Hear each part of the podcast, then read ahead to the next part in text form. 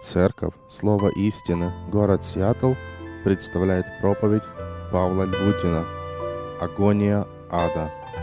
Как вы помните, сегодня мы продолжаем исследовать Евангелие славы Христа, которое описано в последней книге Библии, книге Откровения. И мы сегодня с вами подошли к одному учению Евангелия, которое поражает своей трагичностью. Это учение о вечном наказании, что люди называют адом. К сожалению, мы сегодня живем в особое время, когда даже в религиозных кругах подверга... многие подвергают сомнению данное учение. Оценивая период модернизма, итальянский э, литературный критик Пьеро Кампорези писал, «Сегодня мы можем точно сказать, что с адом покончено. Великий театр пыток закрывается на неопределенный срок – это полная ужасов постановка, шедшая на подмостках уже более 2000 лет, больше не вернется на сцену. Продолжительные триумфальные гастроли закончены, сезон закрыт. Это напишет обучение об аде. Таким образом, для миллионов христиан или людей по всему миру учение Библии об аде кажется пережитком прошлого – это в прошлом люди, которые когда-то провозглашали, они не совсем могли вот, понимать э, саму человечность, они совсем вот, а, могли понимать истинность, и они передавали то, что когда-то им передали. Но сегодня мы живем в век, в век модернизма, когда люди говорят о гуманности, когда люди пытаются провозглашать справедливость, и через это люди начинают отвергать учение об аде – Потому что учение об аде, оно не гуманно для человека. Оно говорит о страдании, которого человечество сегодня пытается избежать. Именно поэтому для многих сегодня учение об аде, оно стало просто пережитком прошлого. Писатель Дэвид Лодж пытался определить время окончательного выхода из обихода учения об аде. Он пишет, в какой-то момент в 60-х годах ад просто исчез – Никто не может сказать точно, когда это произошло. До этого он был, а потом его не стало. А Мартин Лайти, историк из Чикагского университета, считает, что эта перемена в сознании, она была простой и в то же самое время незаметной. Он пишет в одной из своих цитат, «Ад исчез, никто даже не заметил». Ад исчез, и никто не заметил. Более того, ад исчез не только из словаря многих людей, но и словаря многих проповедников. Ад исчез даже из словаря а, многих людей. Многие люди, они не знают богословия об аде. Паразируйте свою жизнь. Вспомните, когда вы последний раз слышали проповедь об аде? Что вы чувствуете сегодня, когда слышите, или кто-то вам напоминает об реальности ада? Когда вы с кем-то последний раз говорили об аде, когда вы последний раз исследовали богословие об аде, вспомните, что вы сегодня ощутили, когда вы взяли бюллетень и прочитали название проповеди «Агония ада». К сожалению, данное учение оно стало неактуально для христиан 21 века. Люди перестали исповедовать Евангелие вечного наказания что известно как учением об аде. Джон МакАртур когда-то сказал, учение об аде не популярное учение каким-либо образом, но все же необходимое. Это сострадательный проповедник, который проповедует об аде. Это любящий проповедник, это сочувствующий проповедник, который предупреждает людей об ужасе вечного наказания. Все это верно, потому что сочувствующий и любящий Христос был основным проповедником ада. Итак, сегодня, продолжая исследовать книгу Откровения, мы с вами коснемся данного учения. Об этом проповедовал один из трех ангелов, которого Бог послал на эту землю перед наступлением Его Царства. Если у вас есть Библия, откройте Откровение 14 главу, мы с вами посмотрим с 9 стиха. Здесь сказано, «И третий ангел последовал за ними, говоря громким голосом, кто поклоняется зверю и образу его, и принимает начертание на чело свое или на руку свою, тот будет пить вино ярости Божьей, вино цельное, приготовленное в чаше гнева его, и будет мучен в огне и сере пред святыми ангелами и пред анцем. И дым мучений их будет восходить во веки веков, и не будут иметь покоя ни днем, ни ночью, поклоняющие зверю и образу его, и принимающие начертание имени его. Этот текст раскрывает нам последние слова вестников Царства Христа. Здесь Иоанн видит удивительную картину, как великий царь Христос, приближаясь к своему царству, он посылает трех вестников. И вы помните, первый ангел или вестник, он порушает, что царь идет восстановить царство. Он имел весь вечного Евангелия. Он говорил людям, убойтесь Бога и воздайте Ему славу, потому что наступил час суда Его. За ним следовал второй ангел, который провозглашал, что царство Антихриста уже пало. Дьявол побежден, противление сломлено. Он говорит, что пал, пал Вавилон великий. И за ним следовал третий ангел, который провозглашал, что истинный царь, он совершит суд над подданными пораженного царя дьявола. Именно этой вестью является этот третий ангел. Царь грядет, противление сломлено, именно поэтому сейчас наступает время суда. Мы об этом подробно говорили несколько недель назад, когда изучали эти стихи. Сегодня я хотел бы более детально посмотреть непосредственно на проповедь третьего ангела, который является посланником суда. Во-первых, это послание, оно раскрывает реальность ада – Послание третьего ангела, оно раскрывает реальность ада. Несмотря на то, что сегодня многие люди, в том числе и современные христиане, отрицают учение об аде, ад остается реальностью. Вообще в этой вести ангел не пытается доказать существование ада, он порушает его реальность.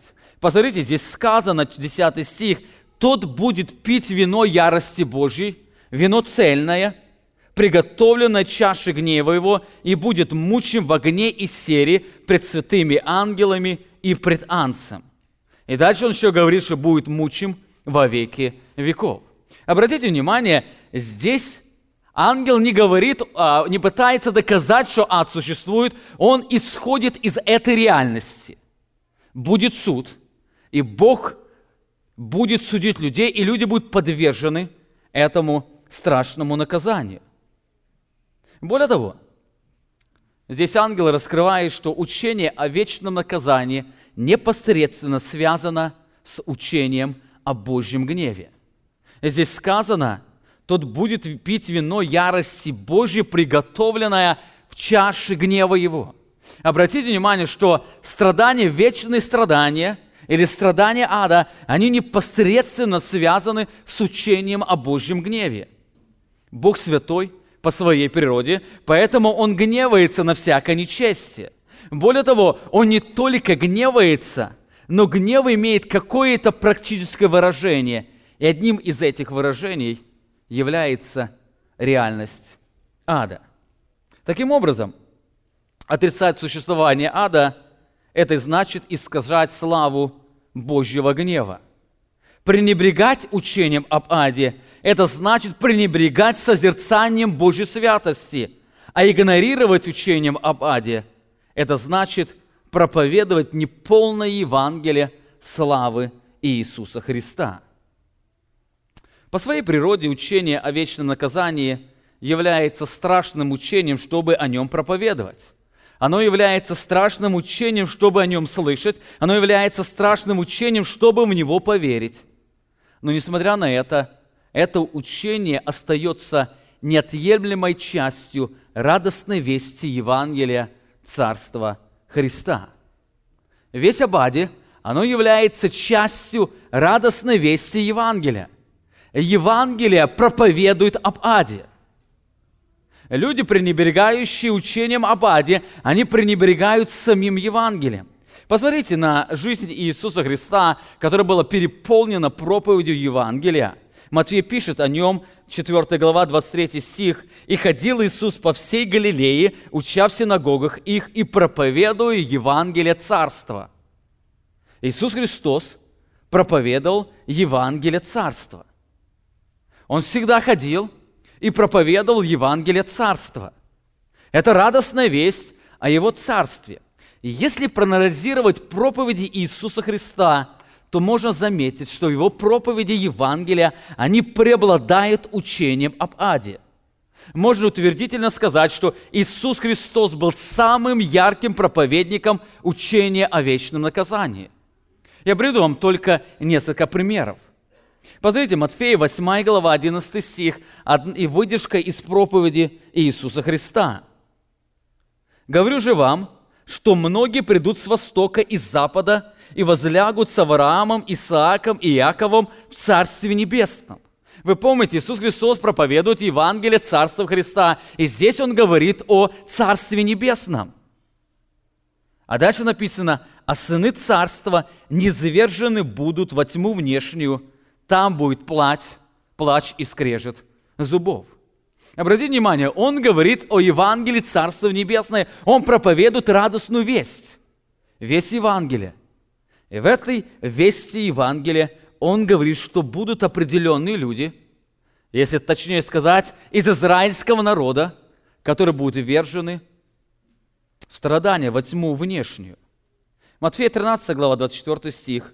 Здесь сказано, другую притчу предложил им, говоря, «Царство небесное подобно человеку, посеявшему доброе семя на поле своем».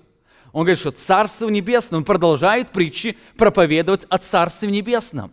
И когда ученики наедине спрашивает его, объясни сию притчу, он объясняет сию проповедь о Царстве Небесном.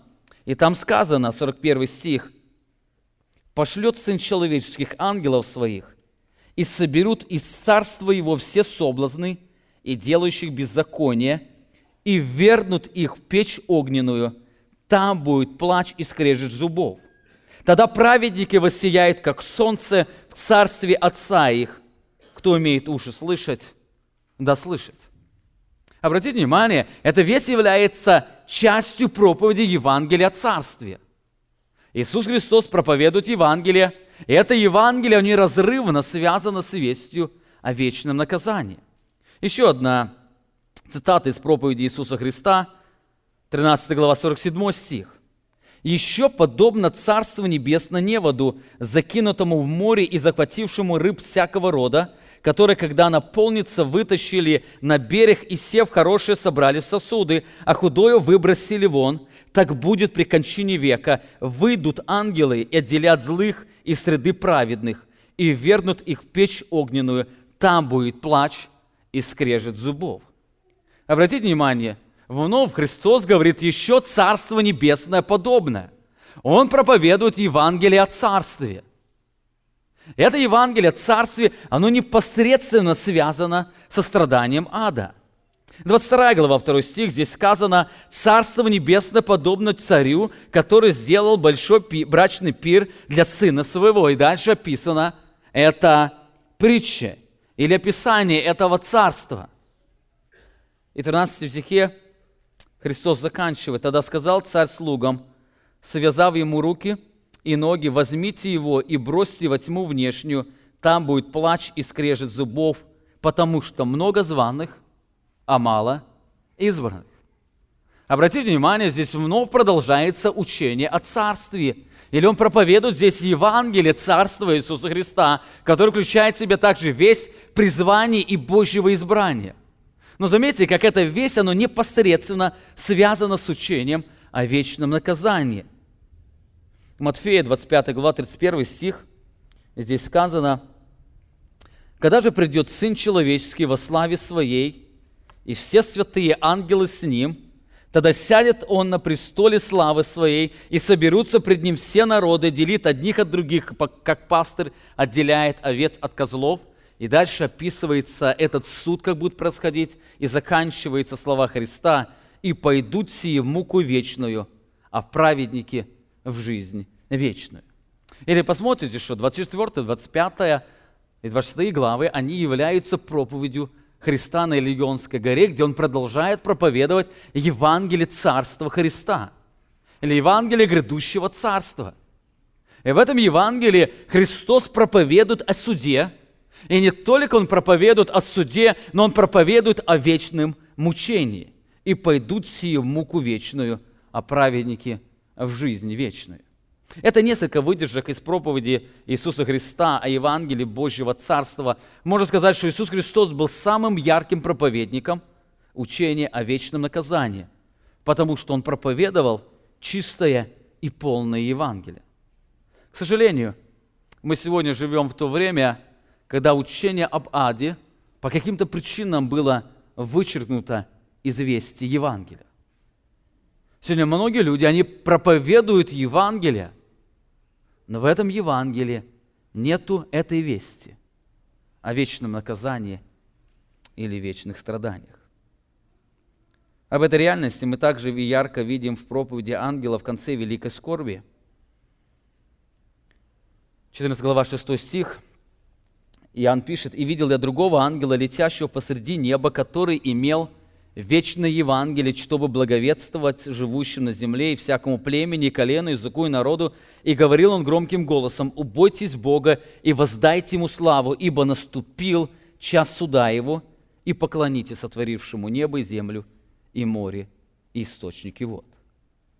Обратите внимание, что этот ангел имел вечное Евангелие. И заметьте, он проповедует не только людей, призывает убояться Бога и воздать Ему славу, но он проповедует о реальности Божьего гнева и Божьей ярости, ибо наступил час суда Его. И потом третий ангел, он раскрывает эту реальность или следствие этого суда. В чем заключается этот суд? Вечное Евангелие, оно неразрывно связано с вестью о Божьем суде. Наступил час суда его. Кто-то спросит, как учение об аде может быть радостной вестью Евангелия? Мы с вами когда-то, изучая эту проповедь, говорили, что слово Евангелие, оно означает благая или радостная весть. Ангел проповедует радостную весть. Но возникает вопрос, как учение об аде или учение о Божьем суде, оно может быть радостной вестью? Дело в том, что мы, изучая этот текст, говорили, что Евангелие, прежде всего, радостная весть не для человека, а для Бога. Это радостная весть для Бога. Весть суда, она является радостной вестью для Бога. Даже искупленные дети не могут до конца осознать радости полного Евангелия – была бы их воля, я думаю, они бы вычеркнули из Евангелия учение о вечном наказании. Но знаете, это связано с тем, что они не до конца видят и восхищаются красотой Божьей славы и Божьего гнева. Чаще всего христиане воспринимают Божий гнев как то, что Бог проявляет не по своему желанию. Он не хочет, но его святость и справедливость, она заставляет его проявлять этот гнев – знаете, это совершенно ложное представление о Боге. Писание раскрывает, Божий гнев – это сущность Его природы, которую Он желает продемонстрировать. Божий гнев – это не то, что Он не хочет продемонстрировать, но Ему приходится это делать по причине Его святости. Совершенно нет. Божий гнев – это то, что Он желает проявить. Именно поэтому Евангелие о вечном наказании, оно является радостной вестью для Бога. Посмотрите, несколько текстов, которые говорят об этом. Исайя 63 глава, 4 стих. Здесь сказано, «Ибо день мщения в сердце моем, и год моих искупленных настал». Это слова Иисуса Христа. Иисус Христос говорит, «Ибо день мщения в сердце моем». Слово «в сердце» указывает на внутренность человека, разум, волю, мысли, желания и так далее. Другими словами, Христос указывает, что Он думает и желает наступления данного дня. Бог желает, чтобы справедливость восторжествовала. Бог желает показать силу своей ярости на всякое нравственное зло. Для Него время суда или весть о суде – это радостная весть Евангелия о Царстве – об этом же писал апостол Павел, Римлянам 9 глава, 22 стих. Что же, если Бог, желая показать гнев и явить могущество свое. С великим долготерпением щадил сосуды гнева, готовые к погибели. Заметьте, здесь апостол Павел говорит, что Бог, Он желает показать гнев свой и явить могущество свое. Бог желает это сделать, потому что Он ненавидит зло, Он справедливый по своей сущности, Он святой в своей природе, и поэтому Он желает наказать всякое зло и нечестие. И Он ожидает этого дня, потому что день мщения, оно в сердце Его. Он ожидает этого дня. Именно поэтому Евангелие о Божьем гневе или Евангелие о Божьем суде является радостной вестью для Бога. Задайте себе вопрос. Если Бог желает показать свой гнев, то почему сегодня большой дефицит о Божьем гневе? Почему сегодня большой дефицит проповедей о вечном наказании, об аде? Знаете, если мы бы любили Бога, то любили Его гнев. Если мы любили бы Его гнев, то Он также был бы желанным для нас. Вся проблема исходит от того, что мы не до конца осознаем красоту Божьей святости. Мы продолжаем порой думать о Боге, сравнивая его с человеком. Мы не до, не до конца осознаем, что значит абсолютно совершенный – абсолютно святой, абсолютно отделенный, абсолютно чистый. Вы знаете, очень часто люди, читая книгу Откровения, шестую главу, и когда встречаются под, а, с людьми, которые находятся под жертвенником убиенных, они очень часто задаются вопросом, почему этих людей, людей кажется, нету сострадания.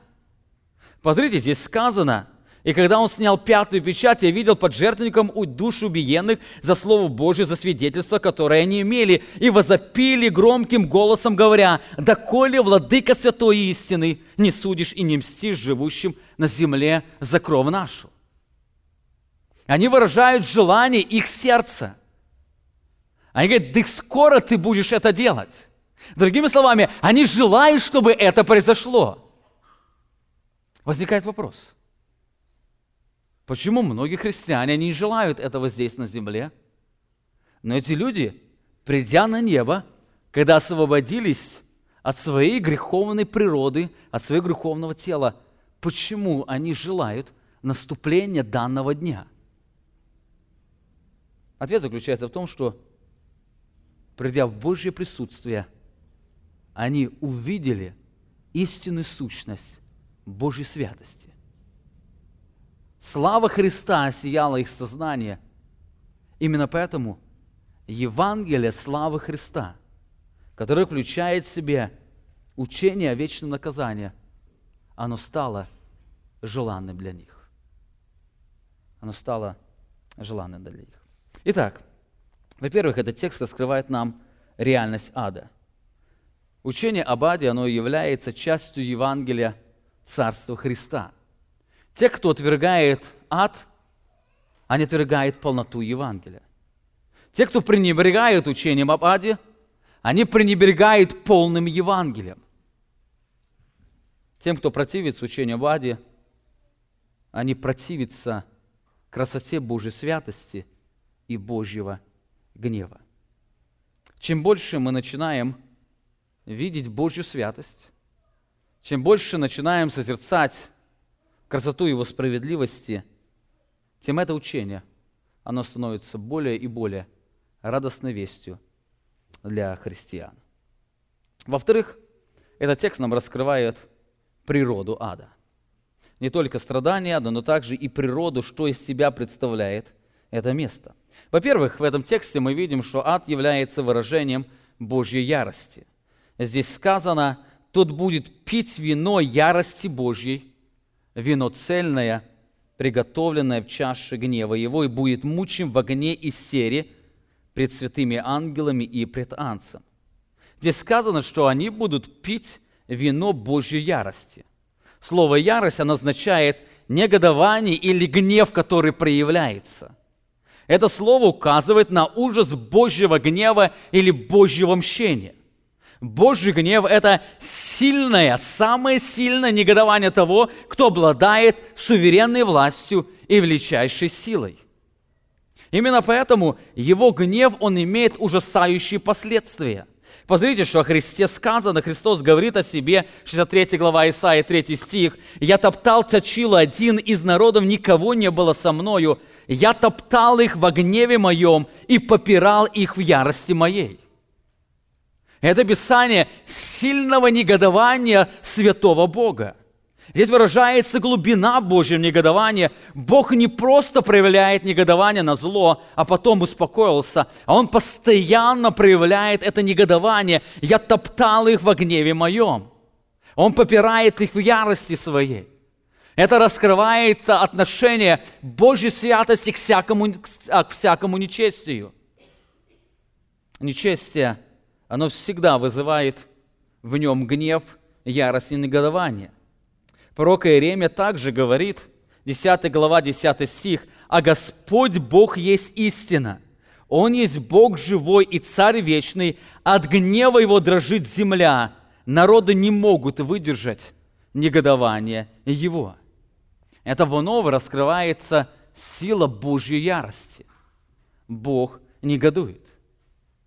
Кстати, я бы сказал, чем мы больше соприкасаемся с Божьей святостью, больше соприкасаемся с Его красотою, тем мы больше начинаем испытывать в себе негодование по отношению к, Христу, по, к греху. Когда кто-то негодует на нечестие, мы понимаем, что это справедливо, это правильно. Но когда Бог начинает негодовать, Многие люди начинают утверждать, что это негуманно, это неправильно, это несправедливо. Здесь Бог говорит о своей ярости. Ад – это выражение Божьей ярости, это выражение Его сильного негодования. Он сильно негодует на всякое зло и нечестие.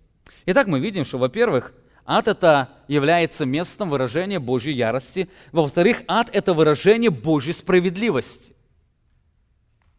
Там не только выражается Божья ярость, но выражается Его справедливость. Посмотрите, 10 стих здесь сказано, «Тут будет пить вино ярости Божьей, вино цельное, приготовленное в чаше гнева Его». Выражение «вино цельное», оно является переводом одного слова «неразбавленное». Он будет пить вино ярости Божьей, неразбавленное, приготовленное в чаше и гнева его. Дело в том, что в те времена часто вино разбавляли с водою, чтобы оно не было сильно крепким напитком. Неразбавленное вино, оно обладало силой. Так здесь ангел указывает, что эти люди переживут полноту Божьей ярости. Его гнев или ярость, она не будет разбавлена с чем-то. Наказание, приготовленное в чаше гнева – она не будет разбавленная. То есть в этом суде совершенно не будет милости и сострадания. Это будет справедливый суд. В этой ярости или в этом гневе не будет примеси благодати и благости. В этом суде будет гнев, негодование и ярость.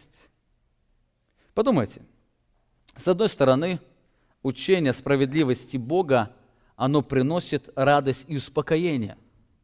Сегодня мы жаждем, чтобы все люди на этой земле были, были справедливы. Мы сегодня желаем, чтобы правители нашей страны, они также были справедливы. Именно поэтому мы желаем, чтобы Бог, наш Бог, был справедливым. С другой стороны, справедливость Бога, она внушает ужас и страх. Справедливость указывает, что в его справедливом наказании не будет примеси милости и благодати. Это будет справедливый суд. И поэтому здесь ангел говорит, тот будет пить вино ярости Божьей неразбавленное. Люди, они соприкоснутся с ужасом Божьего гнева и Божьей ярости. Сегодня Бог проявляет наказание, но это наказание, оно очень часто перемешано с его милостью, добротой, долготерпением. Он все равно не по делам нашим поступает. Даже те наказания, которые люди переживают, они понимают, что они достойны большего наказания. Но когда наступит, наступит время суда, люди переживут справедливость, Божью справедливость. Там они переживут Божью ярость или Божий гнев без всякой примеси. Они переживут полноту Божьего негодования.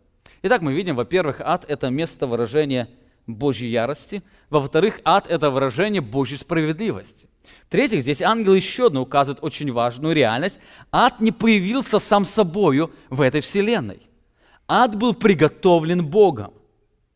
Ад – это место, приготовленное Богом. Посмотрите, здесь сказано, тут будет пить вино ярости Божьей, вино цельное, приготовленное в чаше гнева Его. Здесь ангел раскрывает нам несколько реальностей. Во-первых, совершенное время глагола «приготовленное» указывает на то, что ад уже приготовлен. Он уже сотворен. Ад уже ожидает своих подданных. Когда я говорю об аде, я не имею просто ад как место временного хранилища душ, я имею в виду ад, как Писание называется еще озеро огненное, куда будет вержен ад, который является временным пребыванием душ, будет временно вечное наказание.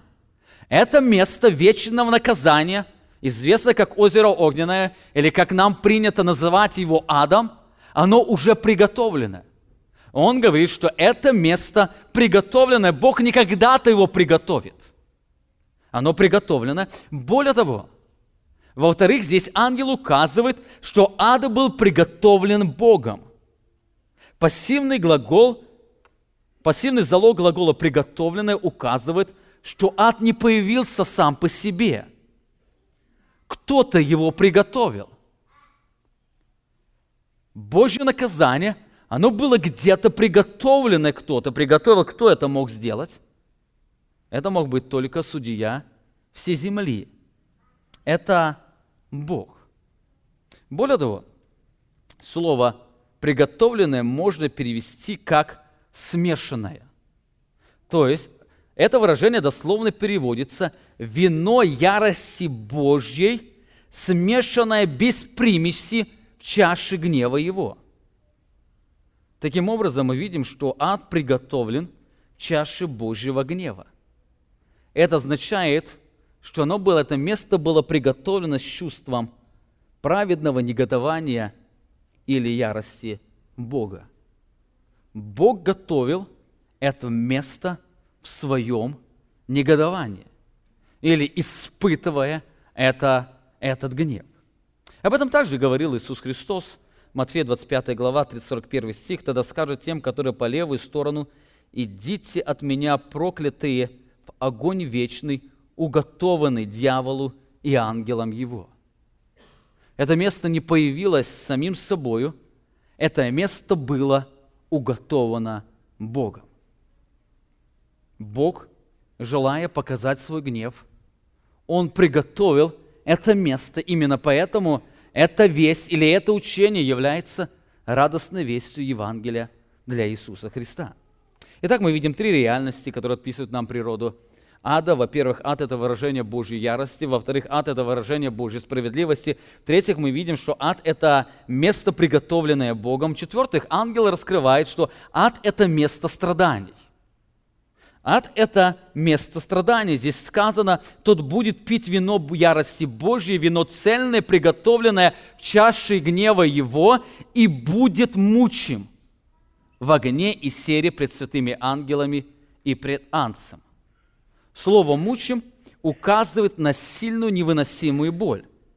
Это слово часто используют, когда описывают боль рождения или боль родовых мук – эта боль очень часто сравнивается с болью сильных ожогов, поэтому говорится об огне и сере.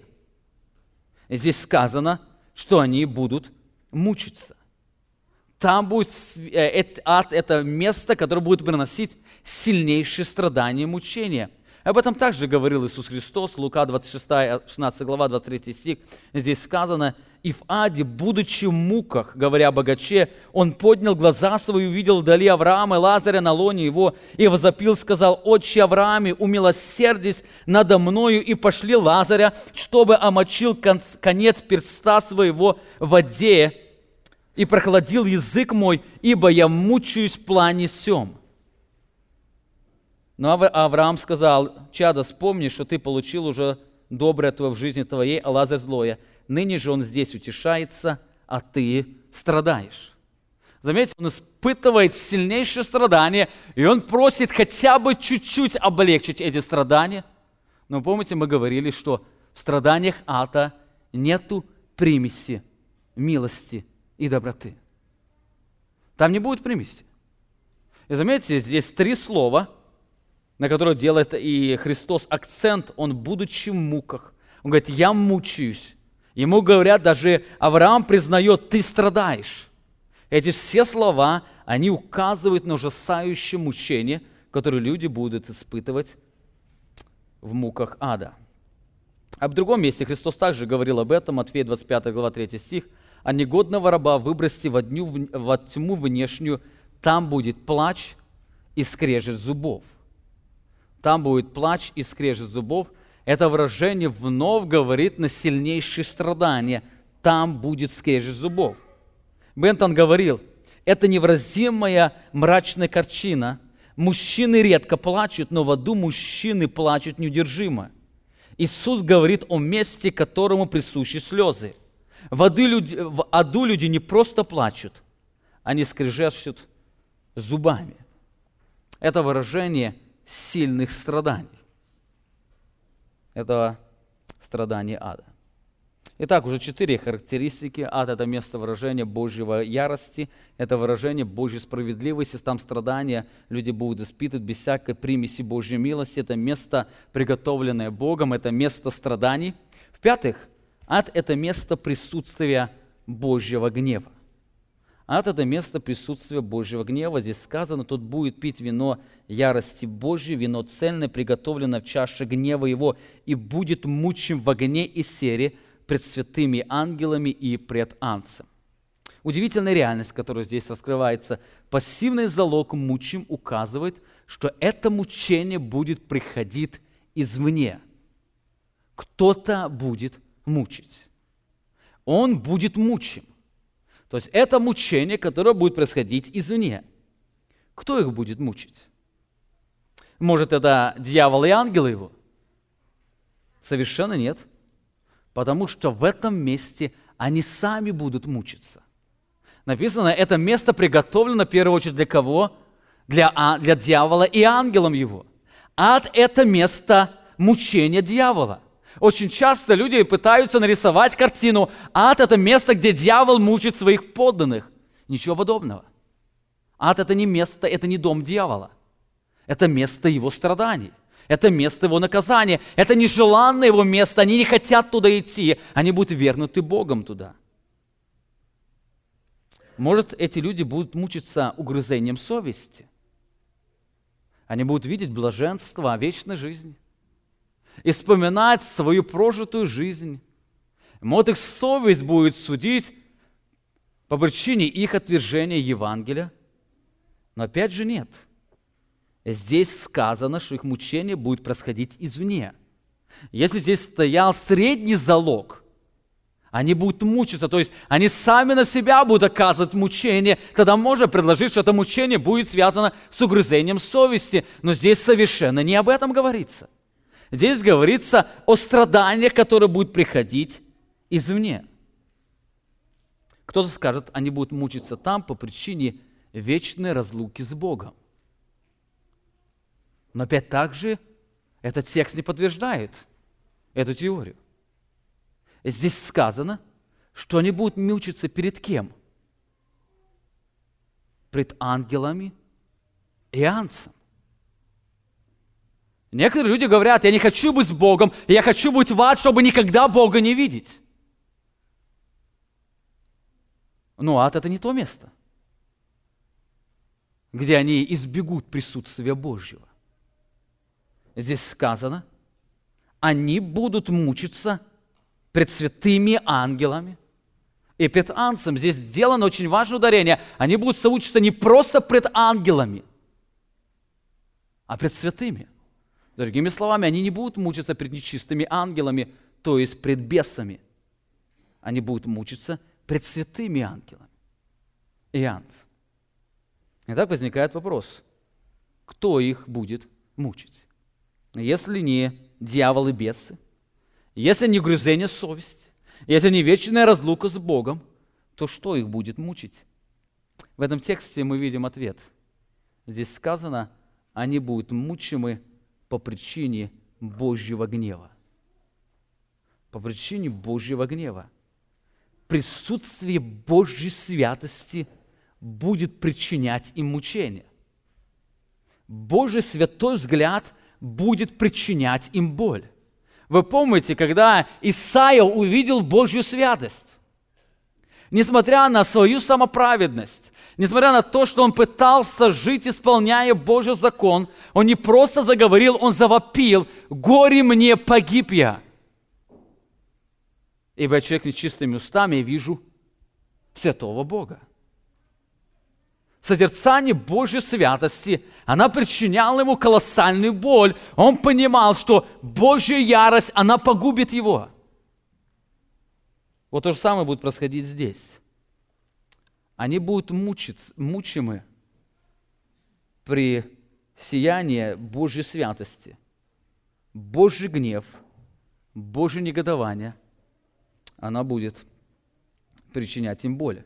Послание к евреям мы читаем – об этом Еврея 10 глава 30 стих. Мы знаем того, кто сказал, у меня отчение, я воздам, говорит Господь. И еще Господь будет судить народ свой, страшно впасть в руки Бога живого.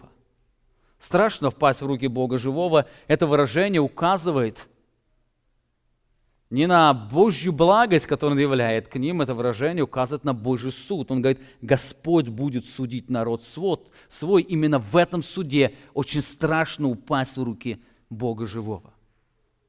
Итак, мы видим, что ад – это место Божьего гнева. Там люди будут смучимы по причине Божьей ярости, Его гнева. В-шестых, мы видим, что ад – это не только место Божьего гнева – это не только место страданий для ангелов и подданных его, но это место страданий подданных дьявола. Это место страданий подданных дьявола. Здесь несколько раз делается об этом ударение. И ангел, третий ангел последовал за ними, говоря громким голосом, кто поклоняется зверю и образу его, принимает начертание на чело свое или на руку свою, тот будет пить вино ярости Божьей, вино цельное, приготовлено чашей гнева его, и будет мучим в огне и сере пред святыми ангелами, пред анцем, и дым мучений будет восходить во веки веков, и не будут иметь ни покоя, покоя ни днем, ни ночью, поклоняющие зверю образу его и принимающие начертание имени его. Здесь сказано о суде над подданными дьявола. Принятие начертаний или поклонение дьяволу означает, что они признают его своим царем – они заключили с ним союз, они вместе с ним объявляют восстание истинному царю. Более того, этот список включает в себя всех нечестивых людей великой скорби. Другими словами, выражение «кто поклоняется зверю» она указывает на всех людей, кто не был искуплен Богом. Посмотрите, 13 глава, 8 стих, здесь сказано, «И поклонятся ему все живущие на земле, имена которых не записаны в книге жизни Иоанна закланного от создания мира. И поклонятся ему все живущие на земле. Более того, здесь проводится параллель, что все, кто пил вино распутства, будут пить вино Божьей ярости – Посмотрите на две вести второго и третьего ангела. Здесь сказано, и другой ангел следовал за ним, говоря, «Пал, пал Вавилон, город великий, потому что он яростным вином блуда своего напоил все народы». И третий ангел последовал, говоря, «Кто поклоняется зверю, тот будет пить вино ярости Божьей, вино цельное». Заметьте, они по своей воле пили вино блуда, вино восстания, вино противления Богу – так теперь все они будут пить вино Божьего гнева. Бог заставит их полностью выпить эту чашу, чашу его гнева. Это важно.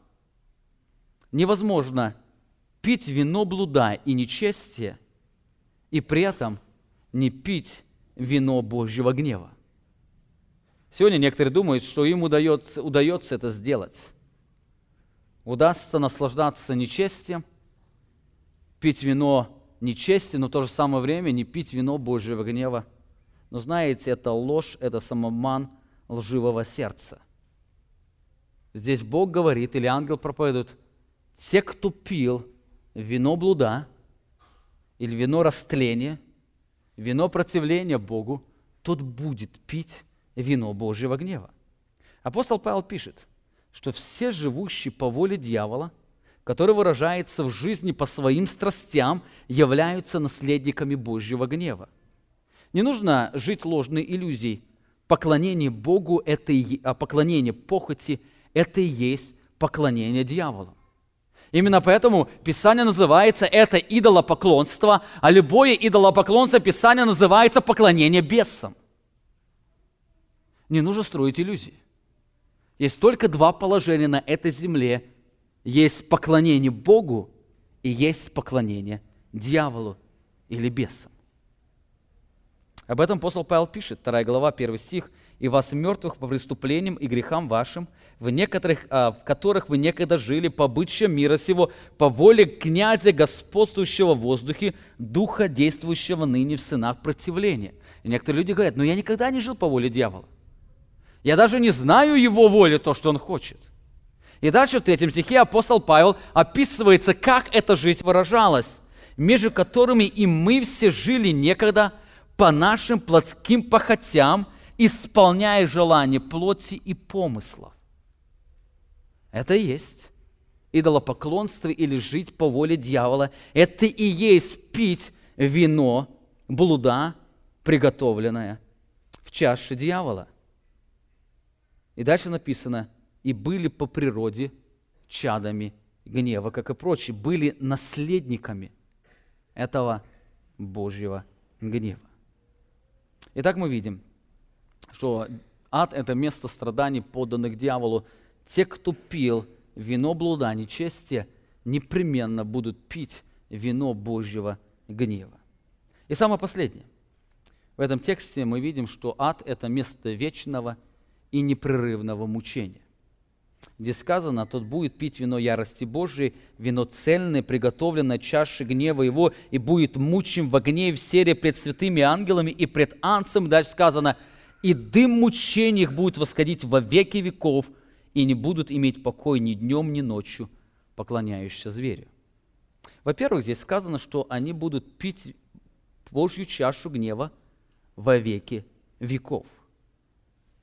Они будут пить Божью чашу гнева во веки веков. Мучение ада – это не временное мучение. Это мучение, длящееся бесконечно. Они будут мучимы во веки веков. Я сегодня много встречаю христиан, которые говорят различные доводы. Он говорит, ну я не думаю, что Бог настолько гневающийся, что Он будет мучить людей вечно. Да, он погневается на них, где-то э, мучение проявит, а потом он проявит к ним сострадание и просто или уничтожит их, или что-то другое сделает. Я изучал пастора, который говорил мне о том, как ты думаешь, Павел, может мы придем на небо, и мы упросим Бога, чтобы этих он нечестивых людей помиловал и привел к нам в рай. Неужели ты думаешь, нам Бог откажет? Все эти доводы исходят от того, что люди не до конца осознают красоту Божьей святости. Посмотрите на тех людей, которые попали уже на небо, они под жертвенник убиенных. Они просят Бога Его милость. Нет, они говорят, Господи, когда Твой гнев обрушится на них? Не просто они даже спрашивают, когда. Они говорят, Господи, ну сколько их можно терпеть? Суди сейчас.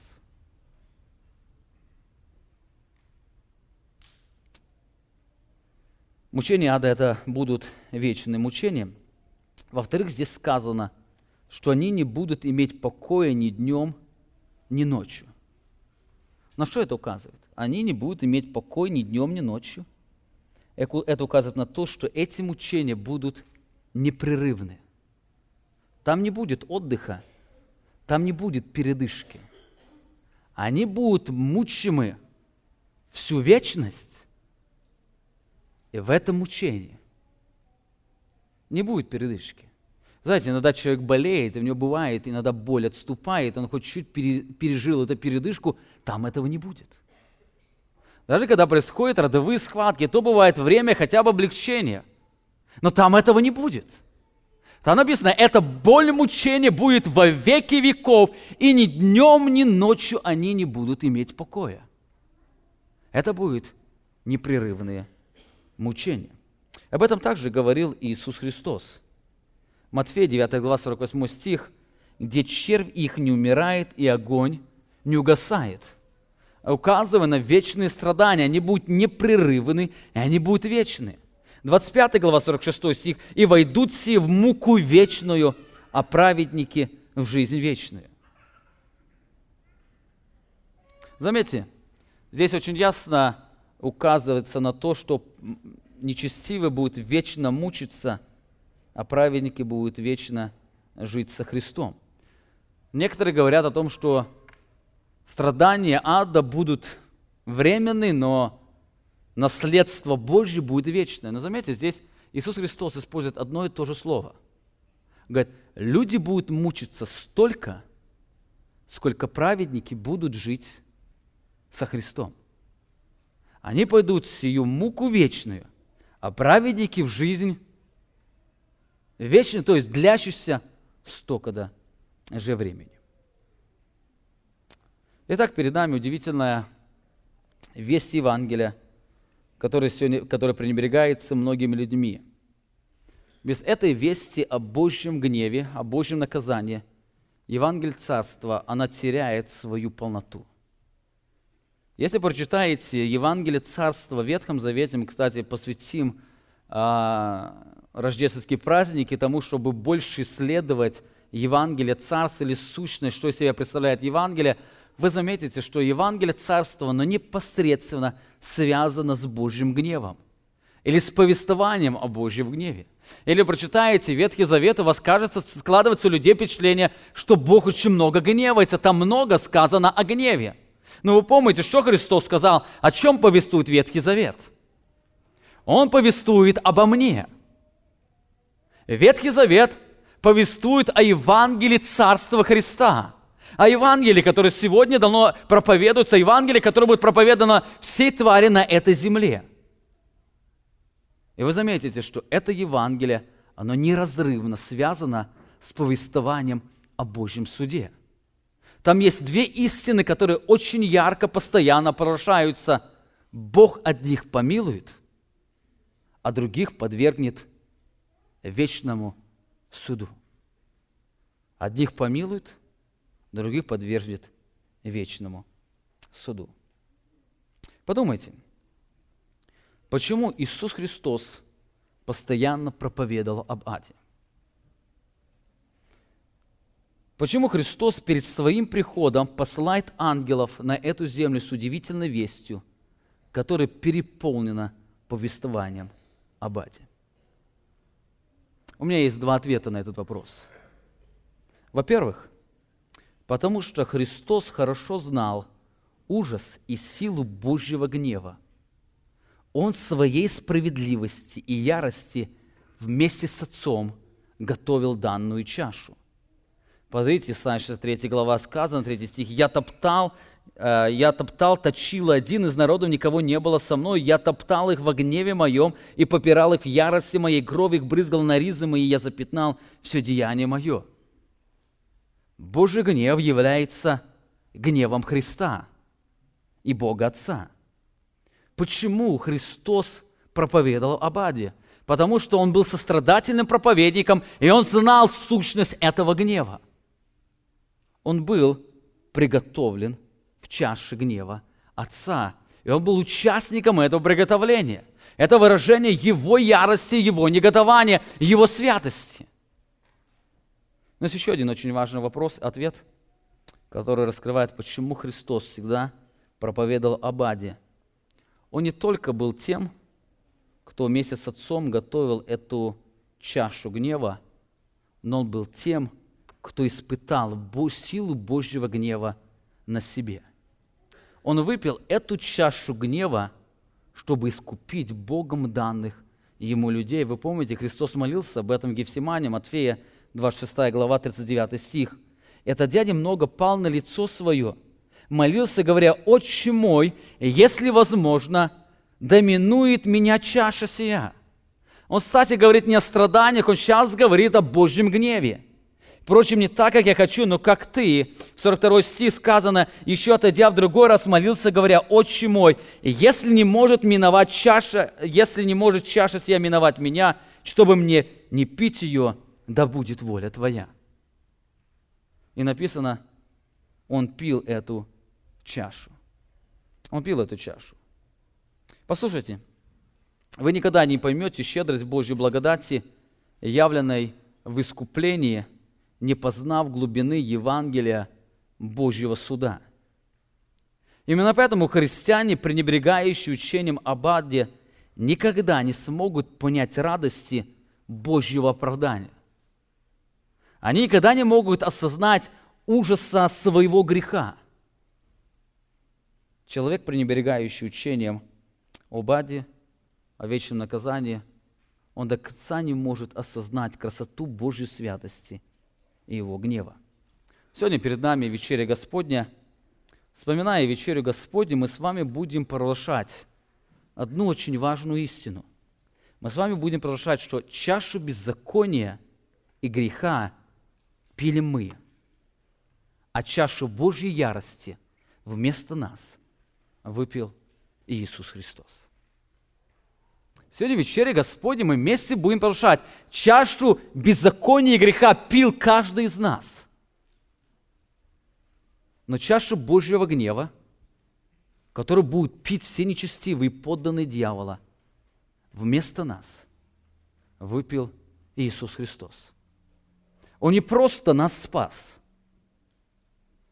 но придя на Голгофу, Он выпил эту чашу вместо нас – Именно поэтому он знал силу Божьего гнева. Помните, Божья чаша гнева обязательно будет выпита.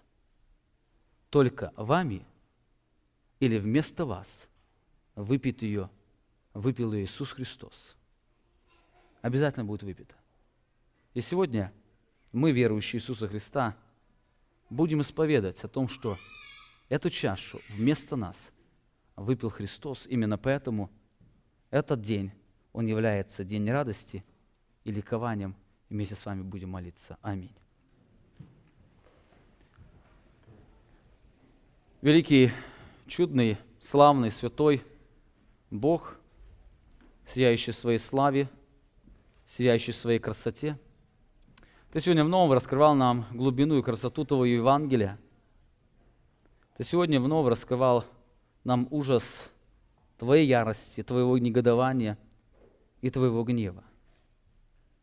Ты вновь нам сегодня раскрывал свою святость, которая уничтожит все нечистое, которое приближается при лицо Твое. Но среди этой повести есть удивительная весть. Ты вновь напоминаешь нам о том, что чашу греха и беззакония пили мы – но чашу Божьего гнева вместо нас выпил Иисус Христос. И сегодня мы благодарим Тебя за то, что Ты освободил нас от реальности ада, Ты освободил нас от вечного наказания, и Ты ведешь нас в Царство Твоего Сына Иисуса Христа.